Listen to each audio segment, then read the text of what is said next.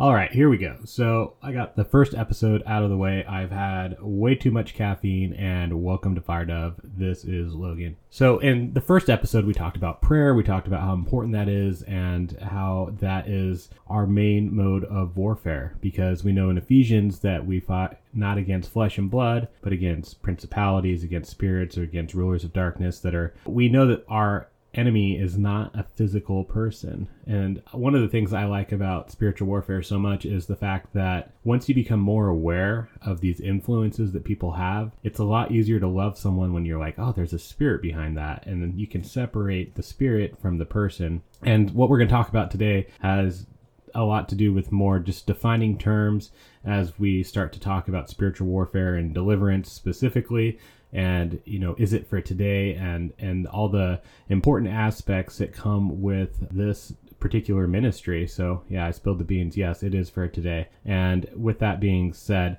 let's get into it all right? So the first thing that i want to talk about is there's this word called cessationism. Or a cessationist is a person.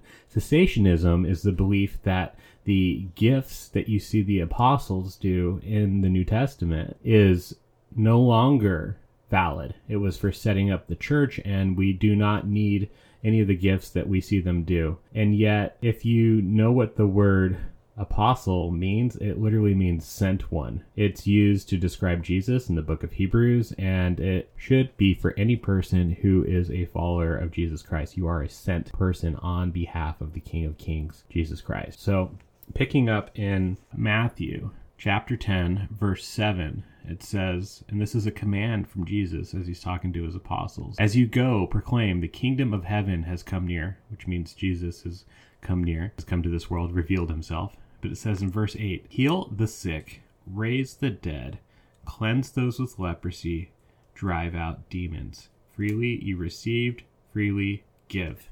So if we can take the text right there and we can just plainly look at it, does it say for a time you should do this or does it say that you know we we need this to start things up but then no it doesn't say that. Take the text for what it plainly says and that is exactly how we should be looking at It. so the word for a person that's not a cessationist is a continuous. So someone that sees that the gifts of the spirit are continuing and valid today.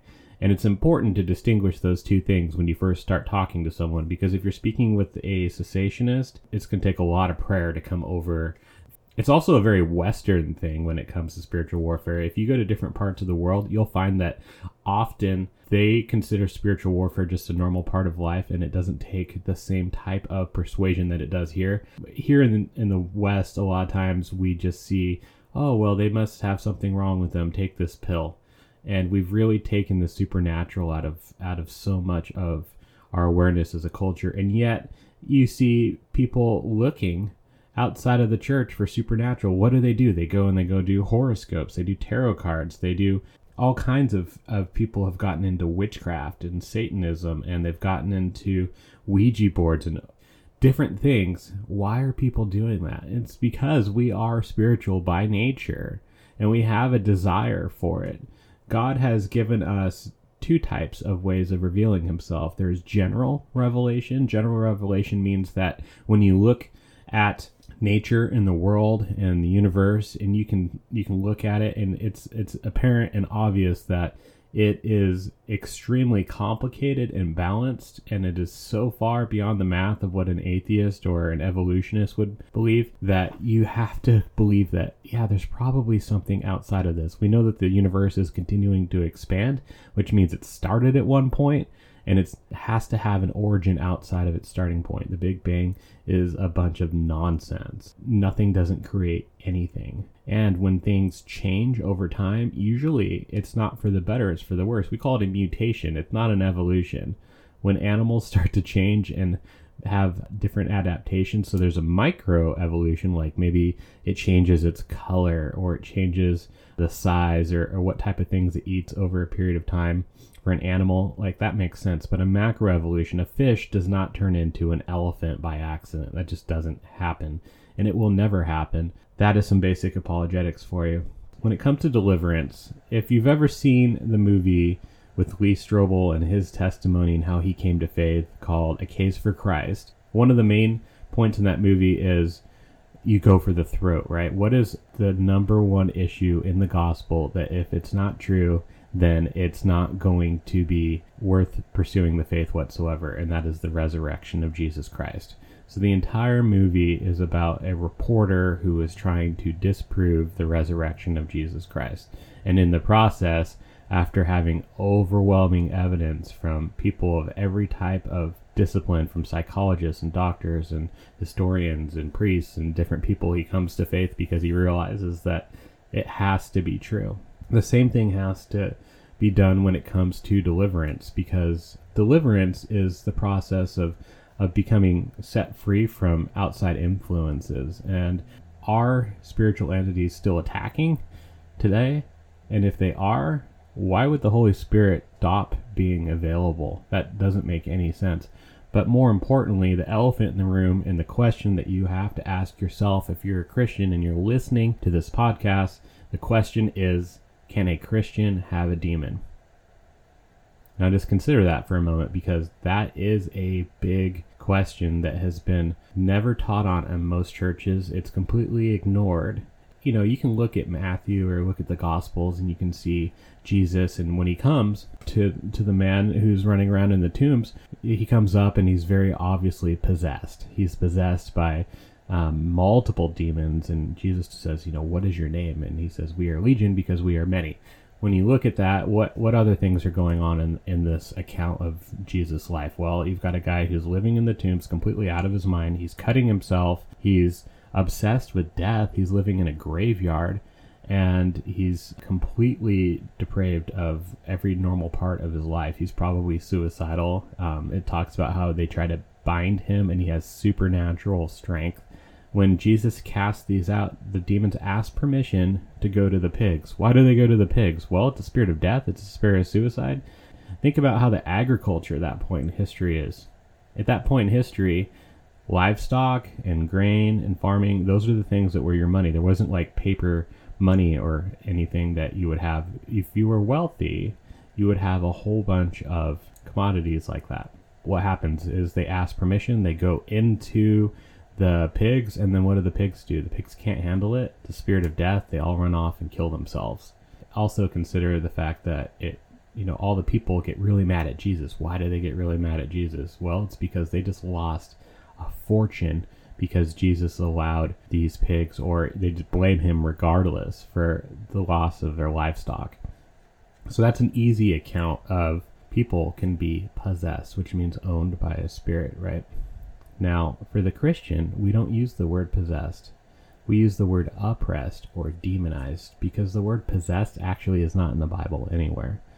So, where do we kind of start to see those sort of things? People, if you're in Matthew 10 and if you back up a couple of verses to verse 4, it actually is listing all the people that are going out of the 12, and it says, in Simon the Zealot and Judas Iscariot who betrayed him if you take that and then you go to the verse that we spoke about in just a minute ago where there's a command to proclaim the good news. So the gospel always comes first. Uh, I can tell you from my experience, it's very, very rare that I will ever do deliverance with anyone who is not already a Christian or in, interested in accepting Christ. And then it says to heal the sick, raise the dead, cleanse those with leprosy, and drive out demons.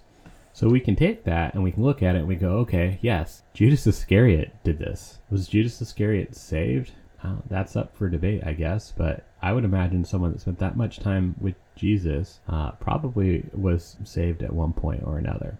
Think about this. So, Judas Iscariot is oppressed by Satan. Who else is oppressed by Satan? Peter. Peter tries to persuade Jesus Christ not to go to the cross. And what does Jesus say? He says, Get behind me, Satan. Why does he do that? He doesn't say, Get out of here, get off of him. You're not Peter. He says, He looks directly at Peter and says, Get behind me, Satan. Unless you're going to argue that Peter wasn't saved, which is an entirely difficult thing to do, then that's an instance of a Christian, a Christ follower, being demonized by a spirit. There's other ones throughout the, the New Testament. You have Ananias. You have Ananias and Sapphira.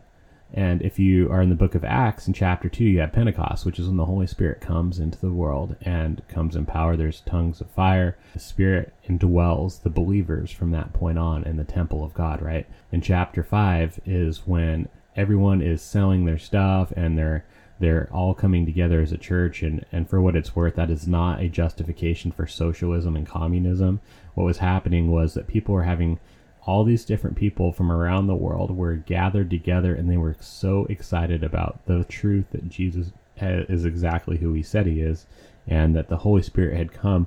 They wanted to kind of just extend the party. And as people were kind of running out of money and, and resources, what do you find? Well, there's people selling their belongings, selling their things so that everyone can be in the early church together. And then eventually yes they do go back to their regions and you'll see especially with like different epistles of paul you'll see that these churches are already started and no one has gone there. Well someone has gone there and those are people that were there at pentecost. So getting back to ananias you look at him and as you know the story goes he sells this land he lies about how much he sold it for he was keeping part of it himself and then he looks at uh, the apostles and they say, Why has Satan entered your heart? Right? For both him and his wife. And they both are struck dead right on the thing. Now, this is a, a warning showing that, yes, uh, lying is extremely bad and God takes it seriously. God's not striking down every person that lies every single day. What it is also showing is a representation that this person, Ananias, would have been there at Pentecost and he did receive the Holy Spirit. He was saved, and yet God judged him on the spot. What about the Apostle Paul? When he has a thorn in his side, it says that there is a spirit that was sent to torment him. And you can look this all up in your own time and, and really uh, dive into this. But, it, you know, it was to keep him humble, right? You don't think that Paul went to heaven? Uh, yeah, he did. Let's consider that looking forward from here that yes, a Christian can have a demon.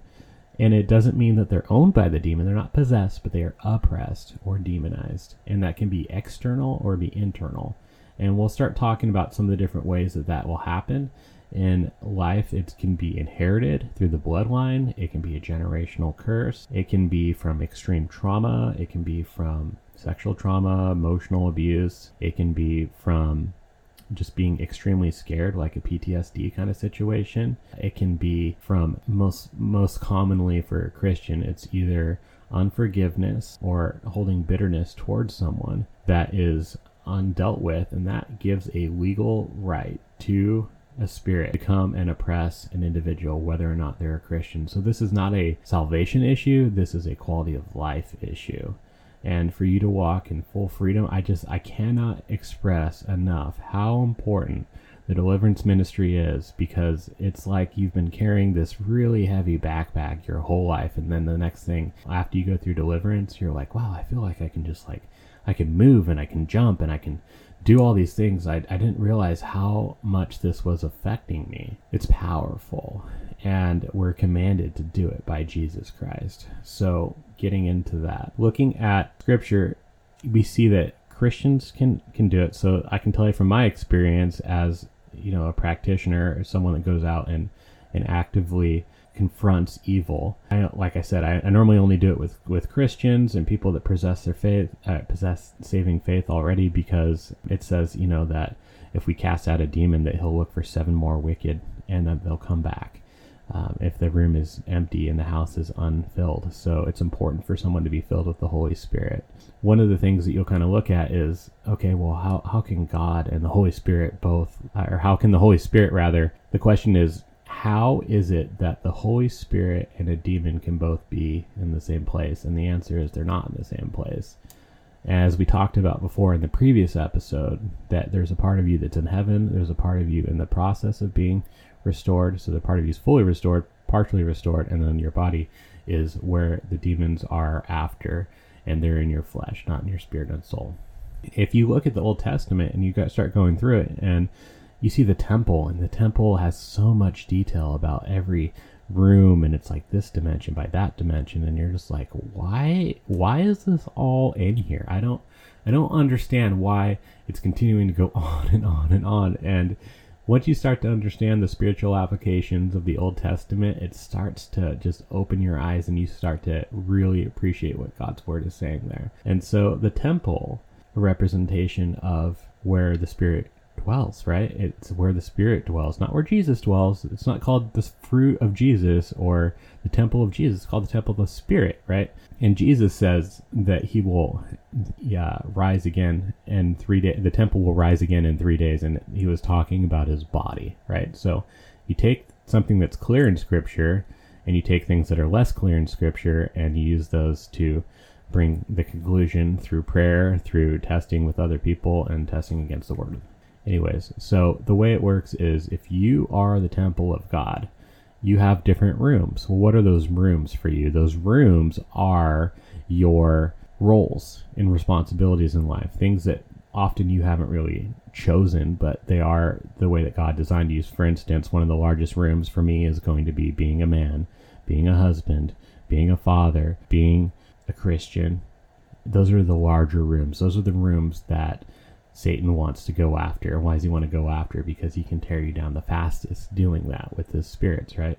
And in the same way, there are going to be really small rooms, like the fact that I'm a fifth cousin of Brandon, and I don't even know that, but I'm. You get my point. That's a room closet. That's a really small room. Why is that a small room? Because Satan's not going to go after your connection being a fifth cousin. What is he going to go after? What is a man? What is a woman? He's going to attack that because he's attacking the image of God. Satan can't hurt God.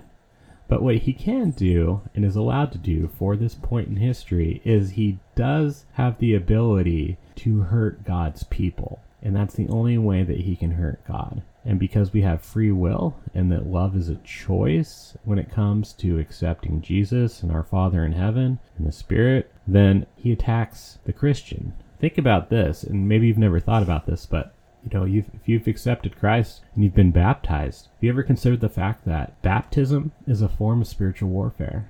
It's a form of spiritual warfare because you are publicly declaring which side of heaven you stand for. It's important, and believe me that there are entities out there watching the entire thing happen. Spirits aren't dumb. And so when you're dealing with the spirit, really what you're dealing with is you're dealing with a personality or an entity.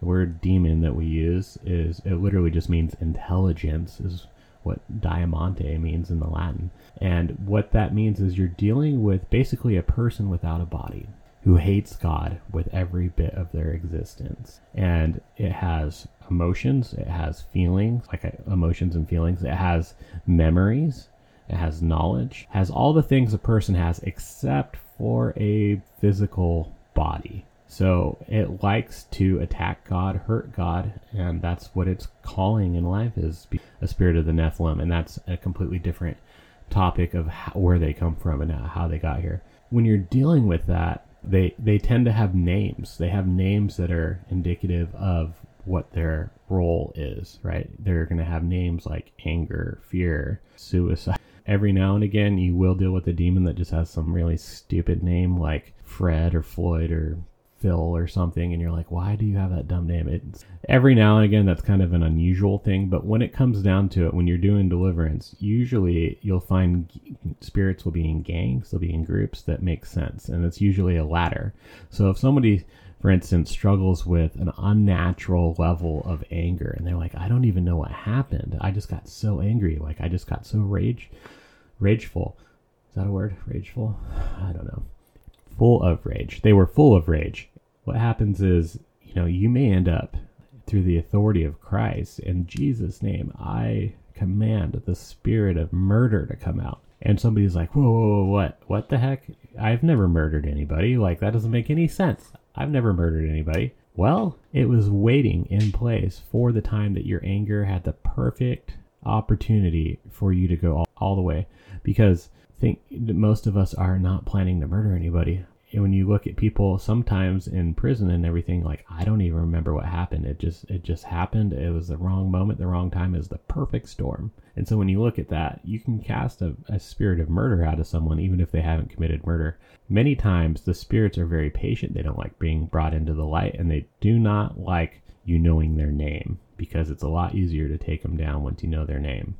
It's important to not fear they actually feed off of fear. So if we're doing deliverance with someone, which we'll be doing later today actually, and if someone in the room gets completely fearful, what will end up happening is they will actually it'll make it harder for the team to get the person into freedom. It's actually strengthening them. And so that's kind of a more advanced issue, but normally I only do deliverance when it comes to working with Christians and I do it with a team of either three or four people because it just it protects everyone involved. And also what I've seen I've seen the Holy Spirit work in such powerful ways where he will give a word of knowledge which is like people be in the room and they're just praying and they're just focused and they'll just keep hearing this word in their head. And maybe it's anger or lust or, or whatever it may be.